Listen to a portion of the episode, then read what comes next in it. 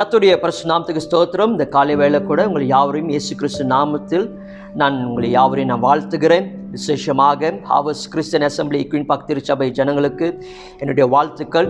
கத்தர் உங்களை ஆசீர்வதிப்பாராக. இந்த நாளில் கூட விசேஷமாக நம்ம ஃபாதர்ஸ் டே நம்ம செலிப்ரேட் பண்ணுகிறோம். எல்லா தகப்பனாருக்கும் என்னுடைய ஃபாதர்ஸ் டே வாழ்த்துக்கள். நிச்சயமாக கத்தர் உங்களை ஆசீர்வதித்து உங்களை மேன்மைப்படுத்தி இன்னும் உங்களை பெருகு பண்ணுவார் என்று சொல்லி நான் நம்புகிறேன். இந்த ஃபாதர்ஸ் டே அன்னைக்கு உங்களுடைய வாழ்க்கையிலே கத்தர் ஒன்றும் பெரிய காரியத்தை பெரிய கிருபையும் தெய்வம் உங்களுடைய வாழ்க்கையில வைத்து செயல்படுவார் என்று சொல்லி நான் நம்புகிறேன்.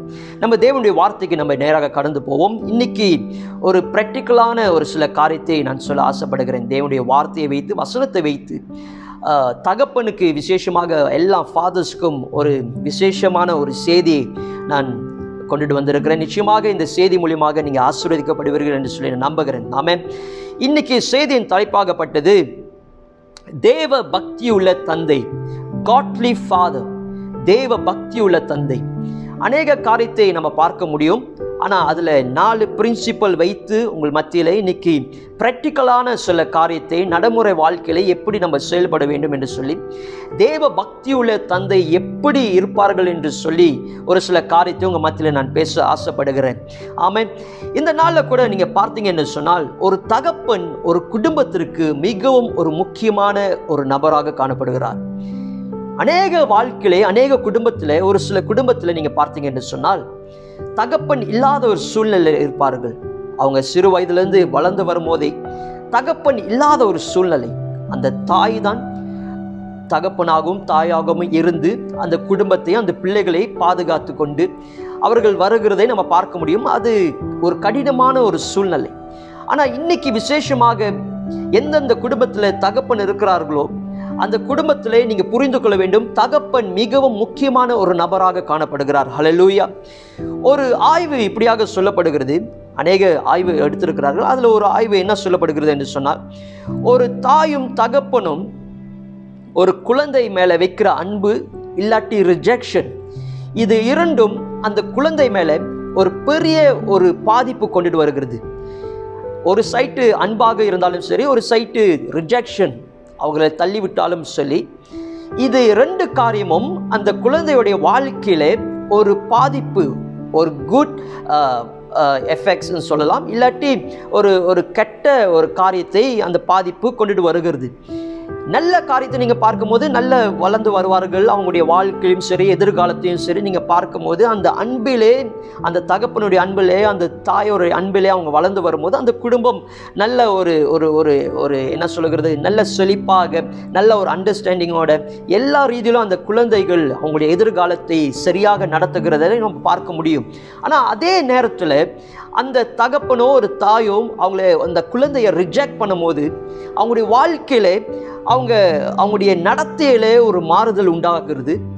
அவங்களுடைய வாழ்க்கையில இமோஷனலி அவங்க பாதிக்கப்படுறார்கள். அது மாத்திரமல்ல மென்டலி மன ரீதியாக அவங்க பாதிக்கப்படுகிறதை நம்ம பார்க்க முடிகிறது. இது ஒரு ஆய்வு சொல்லப்படுகிறது. அநேக காரியத்திலே பட் இன் சம் கேசஸ் ஒரு சில கேசஸ் அவங்க கோத்ரூ பண்ணும்போது என்ன சொல்கிறாங்கன்னு சொன்னால் ஒரு தகப்பனுடைய அன்பு அந்த குழந்தை மேலே இல்லைன்னு என்று சொன்னால் அந்த குழந்தையாகப்பட்டது ஒன்றும் மோசமான நிலைமைக்குள்ளே போகிறதை நம்ம பார்க்க முடிகிறது. மிஸ் பிஹேவியர் என்று சொல்லப்படுறார்கள்.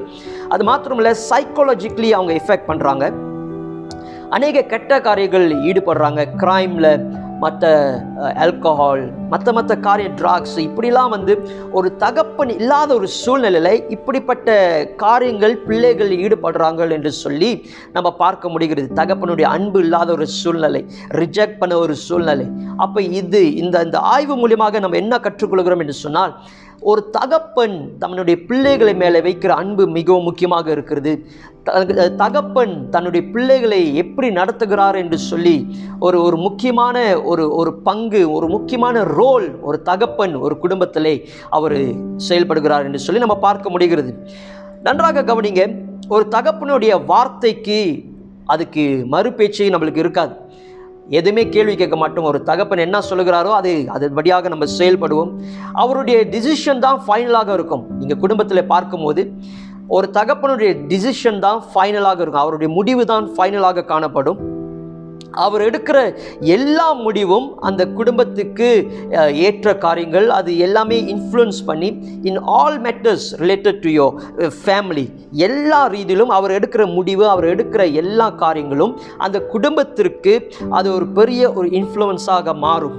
ஆமென் அப்போ ஆண்டவர் தகப்பனை தன்னுடைய தம்முடைய பிள்ளைகள் ஒரு தகப்பன் என்று சொல்லும்போது அவருடைய பிள்ளைகளுக்கும் அவருடைய குடும்பத்திற்கும் ஒரு முக்கிய ஒரு பங்காக இருக்கிறார் என்று சொல்லி ஒரு முக்கிய ரோல் இருக்கிறார் என்று சொல்லி நம்ம கவனிக்க முடிகிறது. ஆமென் ஆண்டவர் God has given fathers a special role in the life of their children and their family hallelujah ஆனால் நீங்கள் இன்னைக்கு நம்ம பார்க்க போகிறது ஒரு கிறிஸ்துவ ஒரு குடும்பத்திலே நீங்கள் நன்றாக புரிந்து கொள்ள வேண்டும். அந்த ஸ்ட்ரக்சர் ஒரு ஃபேமிலி ஸ்ட்ரக்சர் என்று சொல்வார்கள். ஒரு ஃபேமிலி அம்ப்ரேலா என்று சொல்வார்கள்.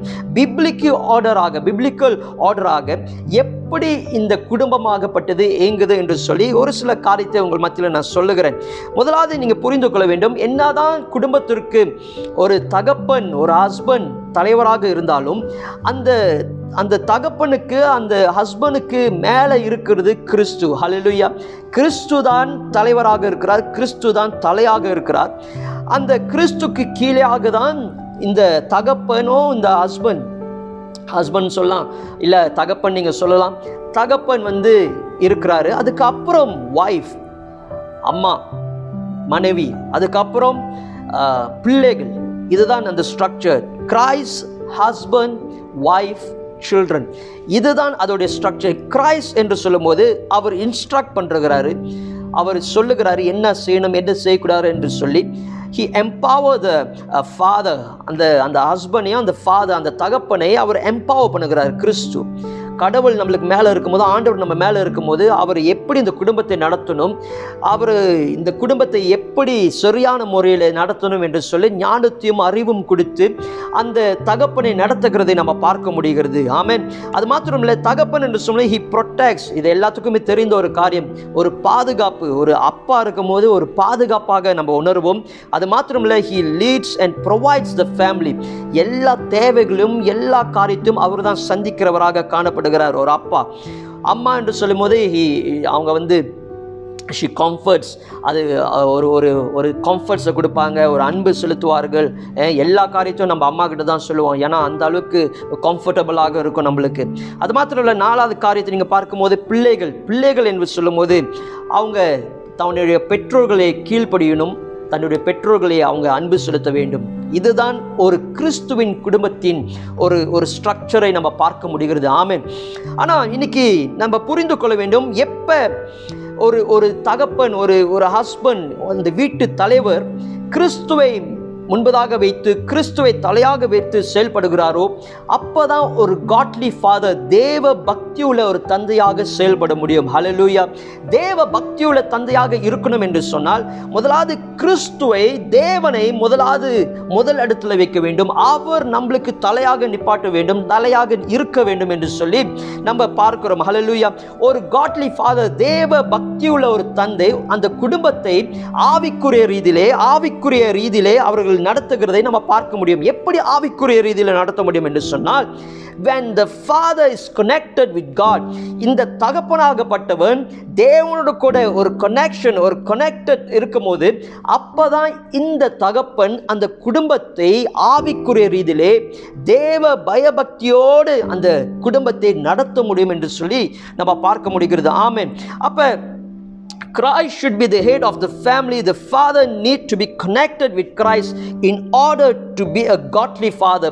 தேவ பக்தியுள்ள ஒரு தந்தையாக இருக்கணும் என்று சொன்னால் ஒரு தகப்பன் கிறிஸ்துவு கூட தேவனோடு கூட பரிசுத்தாவினோடு கூட ஒரு கனெக்ஷன் நம்மளுக்கு இருக்க வேண்டும் ஹலலூயா இந்த கனெக்ஷன் இல்லாமல் நம்ம தேவ பக்தியுள்ள ஒரு தந்தையாக ஒரு தகப்பனாக நம்ம இருக்க முடியாது ஹலலூயா அப்போ பரிசுத்தா ஆவியானவர் என்ன செய்கிறார் என்று சொன்னால் நம்மளுக்கு ஞானத்தையும் அறிவும் கொடுத்து இந்த குடும்பத்தை நடத்தும்படியாக நம்மளுக்கு சகல காரியத்தையும் நம்மளுக்கு கற்றுக் கொடுக்கிறார் என்று சொல்லி நம்ம பார்க்க முடிகிறது. ஆளுயா அப்போ இந்த நாளில் கூட உங்களுக்கு விசேஷமாக ஃபோர் பிரின்சிபல் இந்த காட்லி ஃபாதர் தேவ பக்தியுள்ள ஒரு தந்தையாக இருக்கும்போது இந்த நாலு பிரின்சிபல் நாலு கொள்கையை அவர்களுடைய வாழ்க்கையில் இருக்கும் என்று சொல்லி நான் உங்களுக்கு நான் சொல்ல ஆசைப்படுகிற நாலு காரியத்தை இங்கே முக்கியமாக நான் சொல்லுகிறேன்.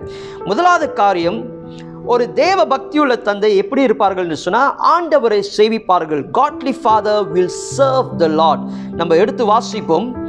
யோஷுவா இருபத்தி நாலாம் அதிகாரம் பதினாலிருந்து பதினஞ்சு வரை. Joshua chapter twenty four verse fourteen to fifteen ஆகையால் நீங்கள் கர்த்தருக்கு பயந்து அவரை உத்தமமும் உண்மையுமாய் சேவித்து உங்கள் பிதாக்கள் நதிக்கு அப்புறத்திலும் எகிப்திலும் சேவித்த தேவர்களை அகற்றிவிட்டு கர்த்தரை சேவியுங்கள். கர்த்தரை சேவிக்கிறது உங்கள் பார்வைக்கு ஆகாததாய் கண்டால் பின்னை யாரை சேவிப்பீர்கள் என்று இன்று தெரிந்து கொள்ளுங்கள். நதிக்கு அப்புறத்தில் உங்கள் பிதாக்கள் சேவித்த தேவர்களை சேவிப்பீர்களோ? நீங்கள் வாசம் பண்ணுகிற தேசத்துக்கு குடிகளாகிய எமோரியரின் தேவர்களை சேவிப்பீர்கள்? நானும் என் வீட்டாருமோ வென்றால் நானும் என் வீட்டாருமா என்றால் கர்த்தரையே சேவிப்போம் கத்தரே சேவிப்போம் என்றார் என்று சொல்லி யோசுவா இங்கே இஸ்ரேல் ஜனங்களை பார்த்து சொல்லுகிற ஒரு காரியத்தை நம்ம பார்க்க முடிகிறது. அதில் முதலாவது பதினாலாவது வசனத்தை சொல்லப்படும் போது fearing serve him in sincerity and truth என்று சொல்லி தேவக்கு தேவனுக்கு பயந்து உண்மையோடு உத்தமத்தோடு நம்ம சேவிக்க வேண்டும் என்று சொல்லி நான் சேவிக்க வேண்டும் என்று சொல்லி யோசுவா சொல்லுகிறதை அங்கே பார்க்க முடிகிறது. ஆமென். ஒரு ஒரு ஒரு தேவ பக்தியுள்ள தந்தை முதலாவது தேவனை சேவிக்கிற ஒரு மனுஷனாக காணப்படுவான். He want to serve the Lord மற்ற காரியத்தை ரெண்டாவதாக வைத்து ஆண்டவரை முன்பதாக வைத்து he put God first in his life ஆண்டவரை முதல் இடத்துல வைத்து ஆண்டவரை சேவிக்கிற ஒரு மனுஷன் தான் தேவ பக்தியுள்ள ஒரு தந்தையாக காணப்படுவான் என்று சொல்லி நம்ம இந்த வசனத்தின் மூலியமாக நாங்கள் கற்றுக்கொள்ள முடியும். அது மாத்திரமல்ல அந்த தகப்பன் மாத்திரம் ஆண்டவரை சேவிக்க வேண்டும் அந்த தகப்பன் மாத்திரம் ஆசீர்வாதத்தை பெற்றுக்கொள்ள வேண்டும் அப்படின்னு இல்லை. இந்த தகப்பன் என்ன செய்வார் என்று சொன்னால் குடும்பமே தேவனை சேவிக்க வேண்டும் என்று சொல்லி ஆசைப்பட்டு அதுக்கு ஏற்ற காரியங்களை அவர் வழி நடத்துகிறதை நம்ம பார்க்க முடியும். பதினஞ்சாவது வசனத்தில் சொல்லப்படுகிறது நீங்கள் யார் வேணாலும் சேவித்துக் கொள்ளுங்கள் ஆனால் நானும் என் வீட்டாரும் கத்தரே சேவிப்போம் என்று சொல்லி யோசுவாங்க சொல்லுகிறார். But as for me and my house will serve the Lord hallelujah இன்னைக்கு நீங்கள் தகப்பனாக இருப்பதனாலே முதலாவது நீங்கள் உங்களுடைய வாழ்க்கையிலே ஆண்டவரை சேவிக்கிற ஒரு மனுஷனாக காணப்பட வேண்டும்.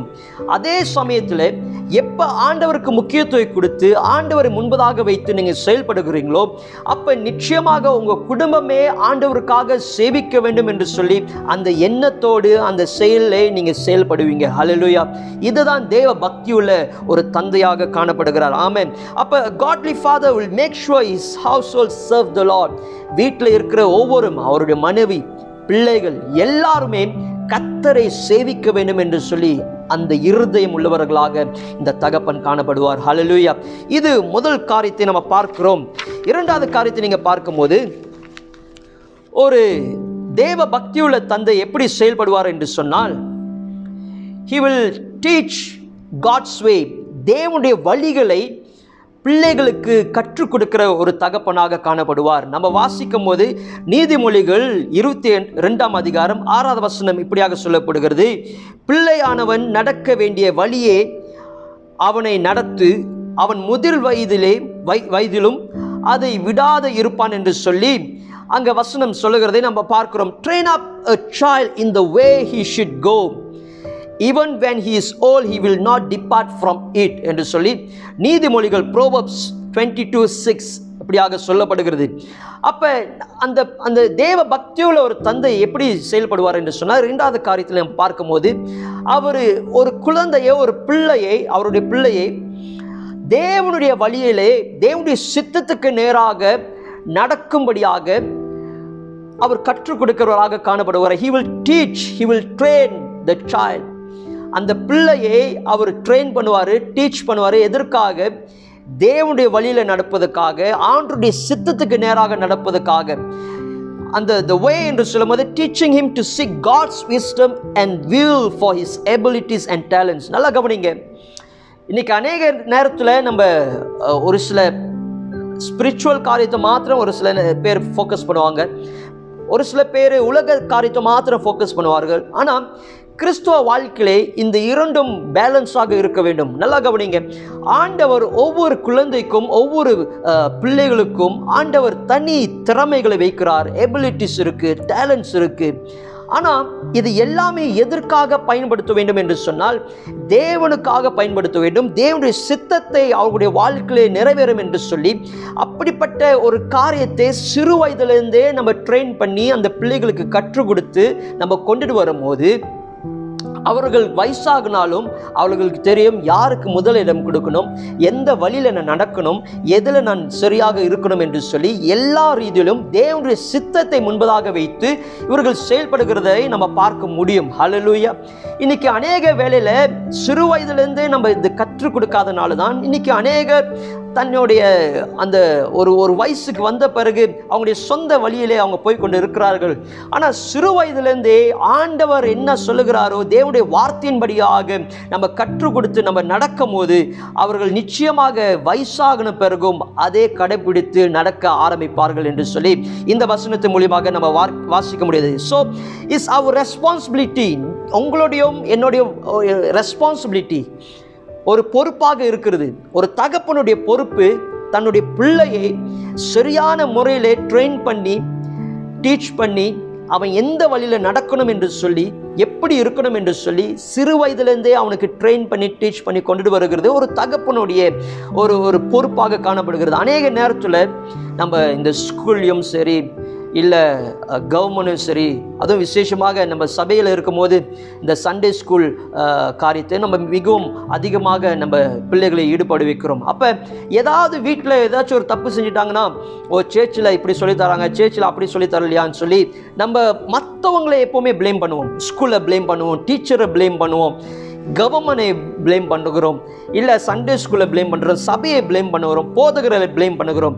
ஆனால் நம்ம புரிந்து கொள்ள வேண்டும் இது நம்மளுக்கு உ- உரிய ஒரு ஒரு அக்கறை நம்மளுக்கு உரிய ஒரு கடமையாக இருக்கிறது. சிறு வயதிலிருந்தே அந்த பிள்ளைகளை சரியான முறையிலே நம்ம நடத்தி கொண்டுட்டு வருகிறது என்று சொல்லி நம்ம பார்க்க முடிகிறது. ஹalleluya நம்ம எபேசியர் ஆறாம் அதிகாரம் நாலாவது வசனத்தில் நீங்கள் வாசிக்கும் போது பிதாக்களே நீங்களும் உங்கள் பிள்ளைகளை கோபம் படுத்தாமல் கத்தருக்கு ஏற்ற சிச்சையிலும் போதனையிலும் அவர்களை வளர்ப்பீர்களாக என்று சொல்லி வசனம் இங்கே சொல்லுகிறது. அந்த வசனத்தை நீங்கள் வாசிக்கும் bring them up in the training and instruction of the Lord bring them up in the training and instruction of the Lord instruction of the Lord என்று சொல்லும்போது தேவனுடைய வார்த்தையை இங்கே முன்பதாக நம்ம வைக்கிறோம். அப்போ ஒரு பிள்ளையை நீங்கள் நடத்தும் போது சிறு வயதிலிருந்து அவங்களுக்கு என்ன கற்றுக் கொடுக்க வேண்டும் என்று சொன்னால் தேவனுடைய வார்த்தையை நம்ம போதிக்க வேண்டும். தேவனுடைய வார்த்தை என்ன சொல்லுகிறது? இதன்படியாக நீங்கள் நடக்கணும் என்று சொல்லி நீங்கள் கற்றுக் கொடுக்கும் போது அந்த பிள்ளைகள் பெரியா பெருசாகி ஒரு ஒரு வயசுக்கு வந்த பிறகு அவர்கள் கல்யாணம் பண்ணி பிள்ளைகளை பெருக்கும் போது அவர்கள் அந்த பிள்ளைகளுக்கு சொல்லிக் கொடுக்கறதே நீங்கள் பார்க்க முடியும். ஹலலூயா அப்போ சிறு வயதுலேருந்து நம்ம என்ன செய்ய வேண்டும் என்று சொன்னால் தேவ பக்தியுள்ள ஒரு தந்தை அவர்கள் தேவனுடைய வழிகளை கற்றுக் கொடுப்பார்கள் பிள்ளைகளுக்கு. ஆமென் மூன்றாவது காரியம் என்ன என்று சொன்னால் godly father will discipline his children தேவ பக்தியுள்ள தந்தை தன்னுடைய பிள்ளையை ஒழுக்கமாக நடத்துவார்கள் ஒழுக்கமாக வளர்ப்பார்கள் என்று சொல்லி நம்ம பார்க்கிறோம். நீங்கள் எடுத்து வாசிங்கள் நீதிமொழிகள் பதிமூணு பதிமூணாம் அதிகாரம் இருபத்தி நாலாவது வசனம். நீதிமொழிகள் பதிமூணாம் அதிகாரம் இருபத்தி நாலாவது வசனம் proverbs chapter thirteen verse twenty four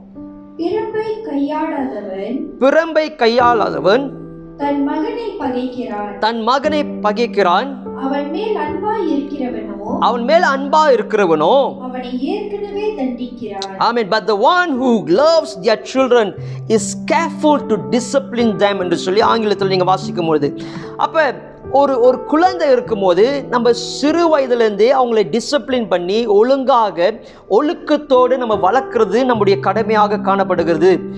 தமிழில் சொல்லுவாங்க அஞ்சில் வளையாதது ஐம்பதில் வளையாது என்று சொல்லி தமிழில் சொல்லுவார்கள். ஆமேன். அப்போ இந்த சிறு வயதிலே நம்ம டிசிப்ளின் படுத்தி இந்த குழந்தையை சரியான முறையில் நம்ம நடத்த வேண்டும்.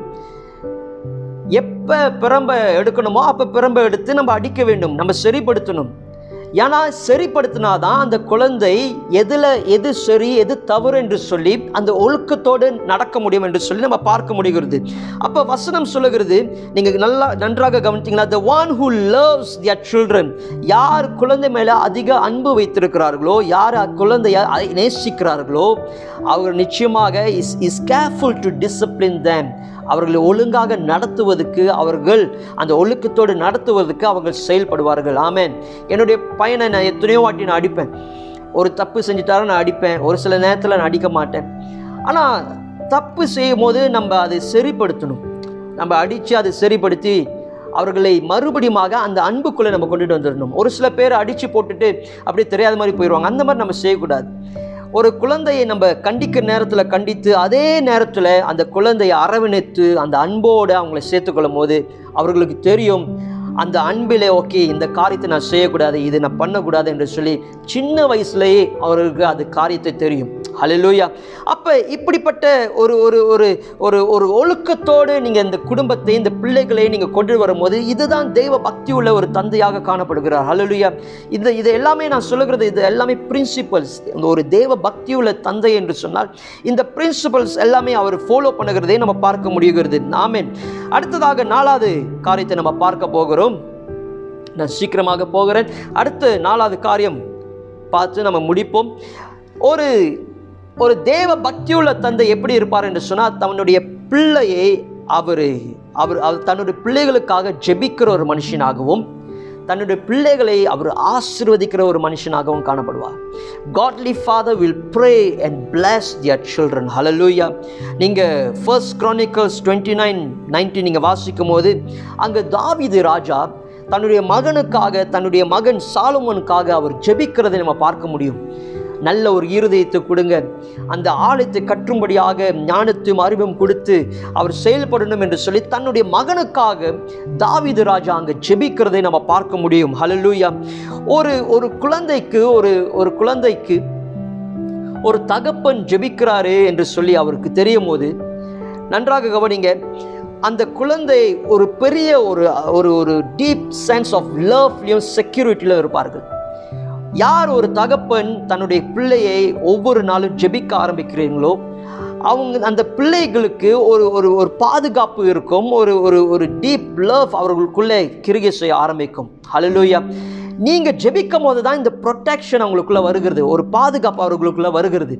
அநேக நேரத்தில் நம்ம ஜெபிக்கிறது இல்லை ஆனால் ஒவ்வொரு நாளும் இந்த குழந்தை பிறந்த பிறகு ஒவ்வொரு நாளும் ஒவ்வொரு கா நாளும் நம்ம ஜெபிக்கும் போது ஆண்டவருடைய பாதுகாப்பின் கரம் அந்த குழந்தை மேலே இருக்கும். அநேக பாதி அநேக அநேக பாதிப்புகள் வரலாம். அநேக காரியங்கள் அகேன்ஸ்டாக வரலாம். But still the protection of God தேவனுடைய பாதுகாப்பின் கரம் அவர்கள் மேலே இருக்கும். எல்லா சூழ்நிலையிலும் எல்லா நேரத்திலும் அவருடைய பாதுகாப்பின் கரம் அவர்கள் மேலே இருக்கும். யான் என்று சொன்னால் நீங்கள் அந்த குழந்தைக்கு ஜெபிக்கிறதுனால. ஹalleluya அநேக நேரத்தில் அநேக பாதிப்பு வந்தாலும் ஆண்டருடைய பாதுகாப்பின் கரம் அவர்கள் மேலே தாங்கும். தேவனுடைய அன்பு அவங்களை தாங்கிக் கொள்ளும். ஹலலுயா அப்போ ஒவ்வொரு நாளும் இந்த குழந்தைகளுக்காக நீங்கள் ஜெபிக்க வேண்டும். நீங்கள் ஜெபிக்கும் போது அவங்களுடைய வாழ்க்கை மாறப்படும். அவங்களுடைய சூழ்நிலைகள் மாறப்படும். அவங்களுடைய காரியத்தை நீங்கள் பார்க்கும்போது எல்லா ரீதியிலும் அவங்களுடைய படிப்பில் அவங்களுடைய வேலையில் எல்லா காரியத்திலும் அது ஒரு ஒரு மாற்றத்தை நீங்கள் பார்க்க முடியும். ஒவ்வொரு நைட்டு நீங்கள் படுக்கிறதுக்கு முன்பதாக உங்களுடைய பிள்ளைகளை கூப்பிட்டு நீங்கள் ஜெபிங்க. கைகளை ஒரு தலை மேலே வைத்து நீங்கள் ஜெபித்து அவங்களை அனுப்பும் போது நிச்சயமாக கத்தர் பெரிய காரியத்தை செய்வார். ஒன்று காரியத்தை நான் சொல்லி நான் முடிக்கிறேன். நல்லா கவனிங்க. ஒரு குழந்தைக்கு நம்ம ஜெபிக்க வேண்டும். அதே நேரத்தில் அவர்களை ஆசிர்வதிக்க வேண்டும். வி நீட் டு பிளஸ் குழந்தை ஆசிர்வதிக்க வேண்டும். நீங்கள் ஆதியாகமம் நாற்பத்தி ஒன்பதாம் அதிகாரம் ஒன்றிலிருந்து இருபத்தெட்டு வரை நீங்கள் வாசிக்கும் போது யாக்கோப்பு தன்னுடைய பிள்ளைகளை பன்னெண்டு பிள்ளைகளையும் அவர் ஆசீர்வதித்தார். ஹி பிளஸ் அவருடைய பிள்ளைகளை எல்லாத்தையும் அவர் ஆசீர்வதித்ததை நம்ம ஆதியாகமம் நாற்பத்தி ஒன்பதாம் அதிகாரத்தில் நீங்கள் வாசிக்க முடியும். அதுவும் விசேஷமாக இருபத்தி எட்டாவது வசனத்தை நம்ம வாசிப்போம்.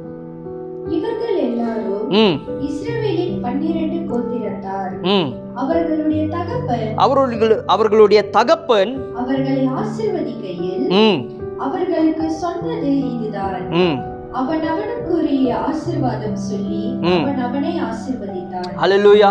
அவன் அவனுக்குரிய ஆசீர்வாதத்தை சொல்லி அவன் ஆசீர்வதித்தான் என்று சொல்லி அங்க பார்க்க முடிகிறது. யாக்கோப்பு தன்னுடைய பிள்ளைகளுக்கு தீர்க்கதர்சமான வார்த்தைகளை சொல்லி நல்ல வார்த்தைகளை சொல்லி அந்த பிள்ளைகளை ஆசிர்வதித்து வழிநடத்துகிறதை நம்ம பார்க்க முடிகிறது. ஆமன். இன்னைக்கு நீங்கள் ஒரு தகப்பனாக இருக்கிறீர்கள். எந்த அளவுக்கு உங்களுடைய பிள்ளைகளை நீங்கள் ஆசீர்வதித்திருக்கிறீர்கள்? எந்த அளவுக்கு உங்களுடைய பிள்ளைகளுக்கிட்ட நல்ல நல்ல வார்த்தைகளை சொல்லி அவங்கள பிளஸ் பண்ணியிருக்கிறீங்க? ஹalleluya ஒரு ஒரு தகப்பனுடைய ஆசீர்வாதம் ஒரு குடும்பத்துக்கு மிகவும் முக்கியமாக காணப்படுகிறது. ஒரு பெற்றோருடைய ஆசீர்வாதம் குடும்பத்துக்கு மிகவும் முக்கியமாக காணப்படுகிறது. அதே நேரத்தில் பிள்ளைகளுக்கு நான் சொல்லுகிறேன். எத்தனை பேர் தன்னுடைய சொந்த தாய் தகப்பனை நீங்கள் கனப்படுத்துறீங்க? எத்தனை பேர் தன்னுடைய சொந்த தாய் தகப்பனுடைய பேச்சை நீங்கள் கேட்டு நடக்கிறீங்க? வசனம் சொல்லுகிறது பிள்ளைகளே உங்களுடைய பெற்றோர்களுக்கு கத்தருக்குள் கீழ்ப்படியுங்கள் என்று சொல்லி இது நியாயம் என்று சொல்லி வசனம் சொல்லுகிறதை நம்ம பார்க்க முடிகிறது.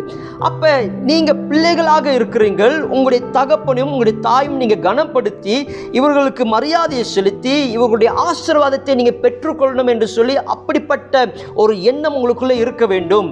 ஹலலூயா ஒரு பிள்ளைகளாக இருக்கிற நீங்கள் பெற்றோருடைய ஆசீர்வாதம் மிகவும் முக்கியம். அதே நேரத்தில் ஒரு தகப்பனும் தாயும் உங்களை ஆசீர்வதிக்க வேண்டும். They need to bless you அவங்களை ஆசிர்வதித்தால் ஒழிய உங்களுடைய வாழ்க்கை நல்லாக இருக்கும் நன்றாக இருக்கும்.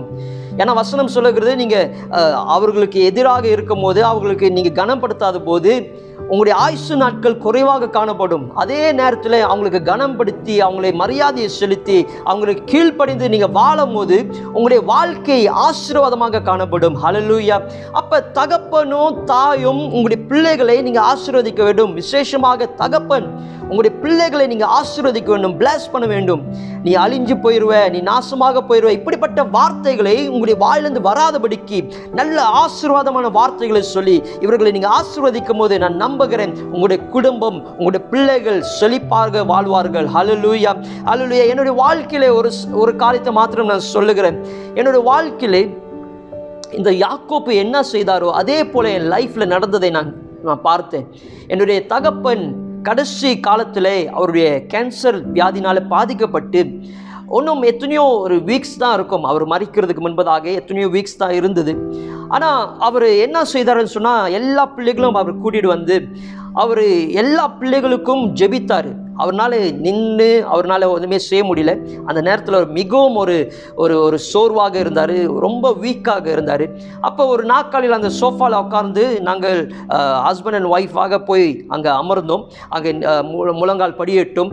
அப்போ அவருடைய இரண்டு கரங்களை வைத்து எங்களை ஆசிர்வதிக்க ஆரம்பித்தார். எங்களை பிளஸ் பண்ண ஆரம்பித்தார். நல்ல நல்ல வார்த்தைகளை சொல்ல ஆரம்பித்தார்.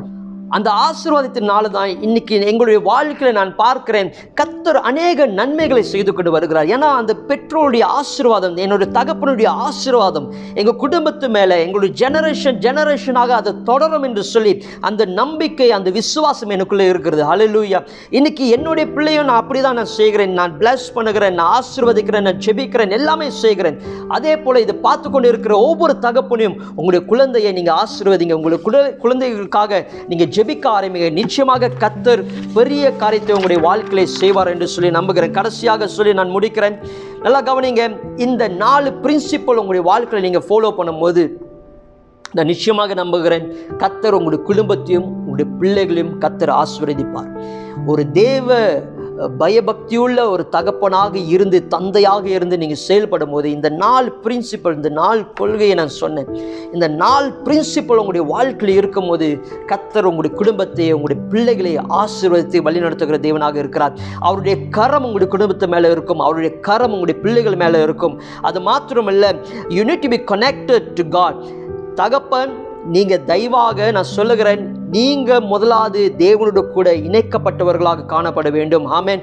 தேவனுடைய வார்த்தையை போதிக்கிறவர்களாக காணப்பட வேண்டும். அப்போ தான் உங்களுடைய வாழ்க்கையிலையும் உங்கள் குடும்பத்திலையும் உங்களுடைய பிள்ளைகள் செழிப்பாக நன்றாக இருக்கிறதை நீங்கள் பார்க்க முடியும். ஹalleluya அப்போ நீங்களும் நானும் தான் அப்படிப்பட்ட ஒரு ஒரு பொறுப்பு நம்மளுக்குள்ளே கொடுக்கப்பட்டிருக்கிறது. We are the person that responsible for our children நம்முடைய குடும்பத்திற்கும் நம்முடைய uh, நம்முடைய பிள்ளைகளுக்கும் நீங்களும் நானும் தான் பொறுப்பாளியாக இருக்கிறோம். ஹலலுயா அப்போ தேவ பக்தியுள்ள ஒரு தந்தை நிச்சயமாக ஒரு நல்ல லீடராக இருக்க முடியும். ஒரு நல்ல மென்த்தோவாக இருக்க முடியும். ஒரு நல்ல ஒரு எக்ஸாம்பிளாக இருக்க முடியும் அவருடைய பிள்ளைகளுக்கு. ஹalleluya நான் நம்புகிறேன் இந்த நாலு பிரின்சிபல் உங்களுடைய வாழ்க்கையில் இருக்க வேண்டும். இந்த நாலு பிரின்சிபல் உங்களுடைய வாழ்க்கையில் இருக்கும்போது நிச்சயமாக கத்தர் பெரிய காரியத்தை செய்வார். முதலாவது காரியத்தை நான் சொன்னேன் ஒரு தேவ பக்தியுள்ள தந்தை அவரை தேவனை சேவிக்கிற ஒரு மனுஷனாக காணப்படுவார்.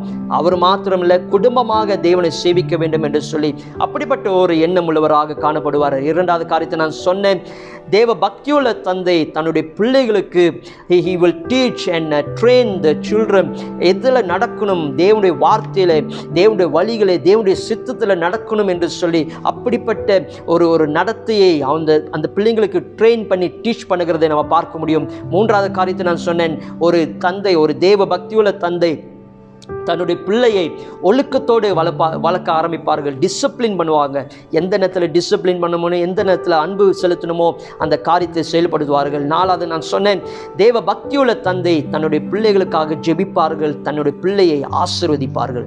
இந்த நாலு காரியத்தை உங்களுடைய வாழ்க்கையில் இருக்கும்போது நான் நம்புகிறேன். கத்தர் உங்களுடைய குடும்பத்தை உங்களுடைய பிள்ளைகளை கத்தர் ஆசிர்வதித்து வழிநடத்துவார். ஹலலூயா நம்ம அப்படியே ஒரு விஷயம் கண்களை மூடி தேவ நோக்கி நம்ம பார்ப்போம்.